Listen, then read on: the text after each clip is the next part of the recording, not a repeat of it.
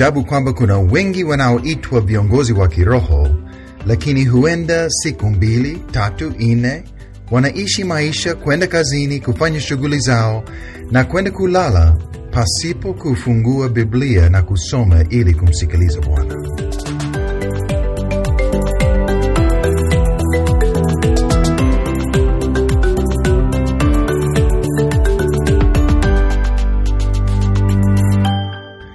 Biblia inasema katika Timotheo wa kwanza mlango wa tatu mstari wa tisa kwamba viongozi wa kiroho wanapaswa kuzingatia kwa dhamiri njema ukweli wa ndani wa imani. Je, ulisikia maneno hayo? Kuzingatia kwa dhamiri njema ukweli wa ndani wa imani. Sisi tunaohusika na uongozi wa kiroho tuna nafasi ya pekee kuonyesha wengine mfano bora, kwa shauri wanaohitaji neno la hekima kuwafundisha wale ambao Bwana amewaweka chini ya uongozi wetu, kama ni watoto, vijana, akina mama au wazee wa umri. Lakini hii kazi ya uongozi haitawezekana pasipo msingi ambao ni thabiti, ambao maisha yetu, mfano wetu, mashauri yetu na mafundisho yetu yamejengwa juu yake. Msingi huo ni neno la Mungu. Hivyo pasipo kujua neno na kuelewa neno na kuzingatia neno, uongozi wetu utakuwa wa kawaida tu, wala si uongozi wa kiroho uliobarikiwa na kutumiwa na Bwana. Kwa hivyo, kiongozi mwenzangu, ebu nikuulize swali: ni nini ukweli wa ndani wa imani yako ambao ni msingi wa maisha yako? Na je, unahakika na msingi huo? Unajua msingi huo vizuri na ukweli ambao ni wa ndani. Ukitaka kuwa kiongozi bora wa kiroho, utakuwa mtu wa msimamo ambao huo msimamo una msingi, na msingi huo ni neno la Mungu. Jambo hili ni kitu kinachotakiwa siku hizi katika maisha ya viongozi. Kuna wengi ambao wanaongoza kwa kutegemea busara na elimu yao wanafanya maamuzi, wanashauri watu na kutoa mafundisho, lakini mengi hutoka kwenye mawazo yao na hekima yao au kutegemea uzoefu wao. Lakini kusema kweli, hawa viongozi hawaheshimiki wala kusikiwa sana, kwa sababu hawaongozi juu ya msingi ulio bora. Hawajaweka neno la Mungu maishani mwao, na wanaponena wanasema tu mawazo yao na siyo maneno ya Mungu. Kwa hivyo uongozi wao hauna nguvu. Kuna viongozi wengi ambao wana uwezo wa kupiga stori, kutumia mithali au kuwachekesha watu, na wanategemea uwezo huo ili kuongoza, lakini uongozi wao hauna nguvu. Kwa nini? Kwa sababu hawajui ukweli wa ndani wa neno la Mungu, na wanaongoza bila msingi huo uliofaa na kudumu na kuleta mabadiliko katika maisha ya watu. Mimi mimi napenda niwe kiongozi ambaye ninajua neno la Mungu kwa ndani. Neno la Mungu ni msingi wa mienendo yangu siku zote, na ninapofanya maamuzi, kushauri watu au kufanya huduma ambayo Bwana amenikabidhi, ninategemea neno la Mungu siku zote. Umeona tofauti kati ya watu walio na msingi na wasio na msingi huo? Nimewahi kuhudhuria mikutano na vikao ambavyo ili kufikia mwafaka juu ya uamuzi, watu mbalimbali hutoa mawazo yao na mashauri yao. Nimeona watu waliosema kwa maneno mengi, kwa kutoa mifano mbalimbali na kujaribu kuwashawishi watu na maneno yao na hoja zao. Nimeona wengine wanaosikilizwa sana kwa sababu ya nafasi yao katika shirika au kwa sababu ya elimu yao ya juu au utajiri wao. Lakini unajua ni nani ambaye watu huheshimu zaidi na kumtegea masikio yao? Ni yeye ambaye husema kwa hekima iliyotoka juu na hutumia neno la Mungu na kujenga hoja zake juu ya kanuni za Biblia. Kiongozi, wewe una hekima hiyo? Wewe una msingi huo? Haijalishi kama wewe ni kijana au mzee, mwanamke au mwanamume, mtu wa cheo au la, na haitegemei elimu yako. Wewe unaweza kuongoza vizuri ukiwa na msingi imara ukiweka neno la Mungu kwa wingi moyoni mwako na maishani mwako. Kabla ya kumaliza podcast ya leo, napenda kutoa mashauri na mapendekezo mawili kwa ajili ya kiongozi wa kiroho ambaye ana moyo wa kuwa na msingi huo ulio bora. Namba moja, soma neno. Soma neno kila siku ili uwe na uhusiano wa karibu na Mungu wako. Nafahamu viongozi wa kiroho ambao ni mara chache tu wanapokaa chini kufungua Biblia na kusoma neno ili kumsikiliza Mungu anasema nini nao. Ni ajabu, wao wanaitwa viongozi wa kiroho, lakini huenda siku mbili tatu nne wanaishi maisha kwenda kazini, kufanya shughuli zao na kwenda kulala pasipo kufungua Biblia na kusoma ili kumsikiliza Bwana. Matokeo ni kwamba maisha yao hayana msingi imara, hawatembei karibu na Mungu, na uongozi wao ni uongozi wa kimwili, sio sana sana wa kiroho. Kiongozi mwenzangu, soma Biblia kila siku. Kaa peke yako na Mungu na kusoma maneno yake kwa ajili yako.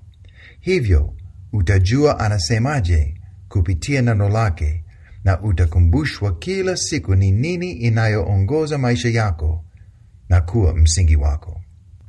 Fikiria wakati gani ni mzuri. Chagua mahali ambapo utaweza kujitenga na watu angalau kwa nusu saa. Labda ni asubuhi na mapema, wakati ambapo wengine wanalala. Pengine ni kila siku unapokwenda kulala kitandani.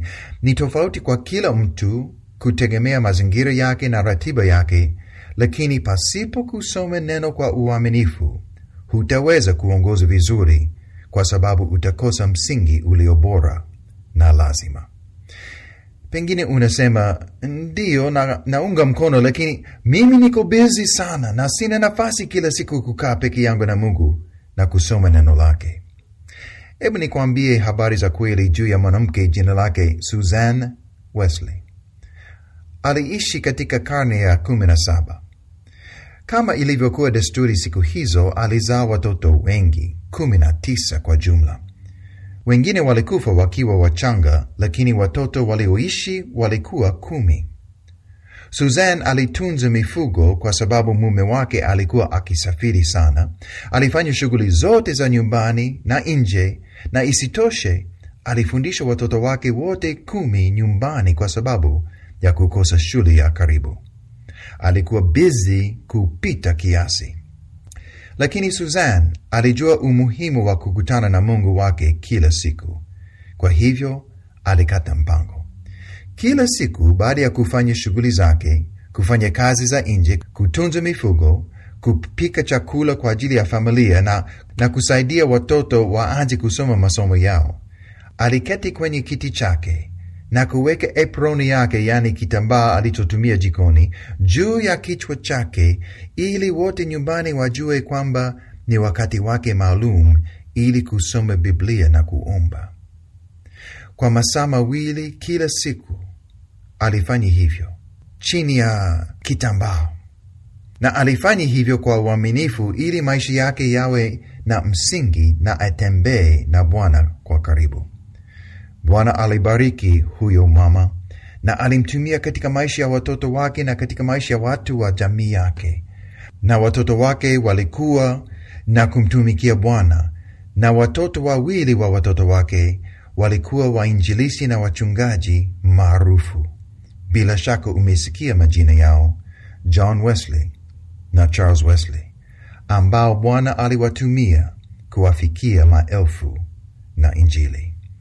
Usiseme kwamba uko bizi na huna nafasi. Penye nia pana njia. Ukiwa na nia, njia ipo. Panga, fanya kwa uaminifu. Jenga desturi hiyo katika maisha yako, na utakuwa ukijenga msingi wa kudumu kwa ajili ya maisha yako na uongozi wako. Namba mbili, nena neno la Mungu unaposema na watu, unapowashauri na unapowafundisha. Nimewahi kusikiliza mafundisho na mahubiri ambayo yalichangamsha na kufurahisha.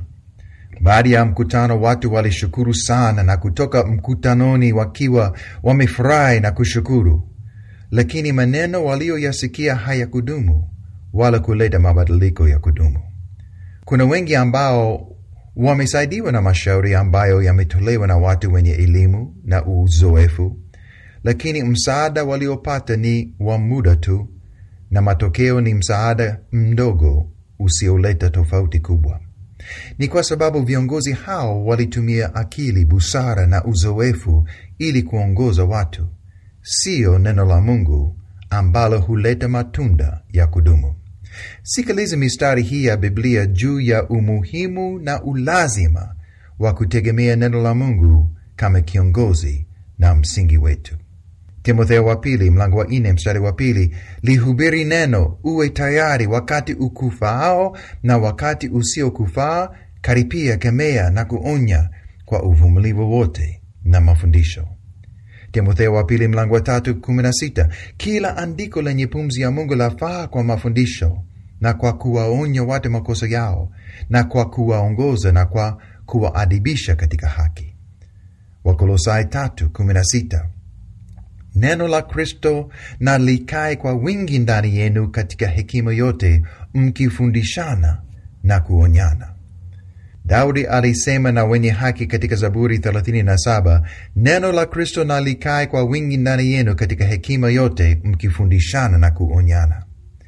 Na agizo la Mungu kwa kiongozi Yoshua linafaa sana kwa ajili yetu. Yoshua mlango wa kwanza mstari wa nane Kitabu hiki cha Torati kisiondoke kinywani mwako, bali yatafakari maneno yake mchana na usiku, upate kuangalia kutenda sawasawa sawa na maneno yote yaliyoandikwa humu, maana ndipo utakapoifanikisha njia yako, kisha ndipo utakapostawi sana. Ndugu yangu, dada yangu, siyo maneno yetu yaliyo na nguvu, siyo mafundisho yetu au mashauri yetu yaliyosaidia watu na kutumiwa na Bwana kuwageuza la siri ni neno la Mungu. Kwa hivyo soma neno kila siku, weke neno moyoni mwako, na unaposema na watu, kuwashauri au kupata nafasi ya kuwafundisha, usitegemee maneno yako. Tumia neno la Mungu, ndiyo neno la Mungu ambalo Bwana atalibariki na kulitumia kwa nguvu. Ni neno ambalo ni mkate kwa walio na njaa, ni neno ambalo ni taa na mwanga kwa ajili ya njia. Ni neno ambalo ni hekima ya Mungu kwa ajili ya wanadamu. Ni neno ambalo ni hai na lina nguvu. Ni neno ambalo ni kama upanga unaokata na ni mwepesi kutambua mawazo na makusudi ya moyo. Kwa nini basi hatuneni neno la Mungu siku zote na kulitegemea kwa ajili ya uongozi wetu? Kiongozi, je, Neno la Mungu ni msingi wa maisha yako, huduma yako na uongozi wako. Je, unalisoma kila siku kwa uaminifu ili ujue neno vizuri na kwa indani? Ni neno la Mungu ambalo unawashirikisha watu wengine unaposema nao, kuwashauri na kuwafundisha?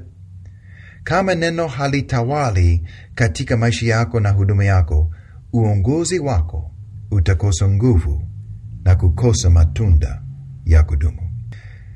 Napenda kukuombea sasa, kama unasikiliza podcast hii na kukubali kwamba kweli neno halitawali maishani mwako, lakini uko tayari kukata mpango, kuweka ratiba, kulisoma kwa uaminifu na kulipa kipaumbele cha kwanza, sema maneno kama haya pamoja nami saa hii: Bwana, naomba msamaha, nisamehe kwa kutosoma neno lako kwa uaminifu na kulitegemea katika huduma ya uongozi. Kuanzia leo, naomba unisaidie kulipa neno lako kipaumbele cha kwanza. Bwana, niko tayari kutafuta mahali na wakati unaofaa na kulisoma kila siku, na niko tayari kulitegemea kama msingi wa maisha yangu huduma na uongozi. Neno lako liko hai na ninahitaji uhai wa neno katika huduma yangu. Katika jina la Yesu naomba, amina. Asante msikilizaji, mpaka podcast ijayo. Bwana awe pamoja nawe na atumie neno lake kwa nguvu katika maisha yako.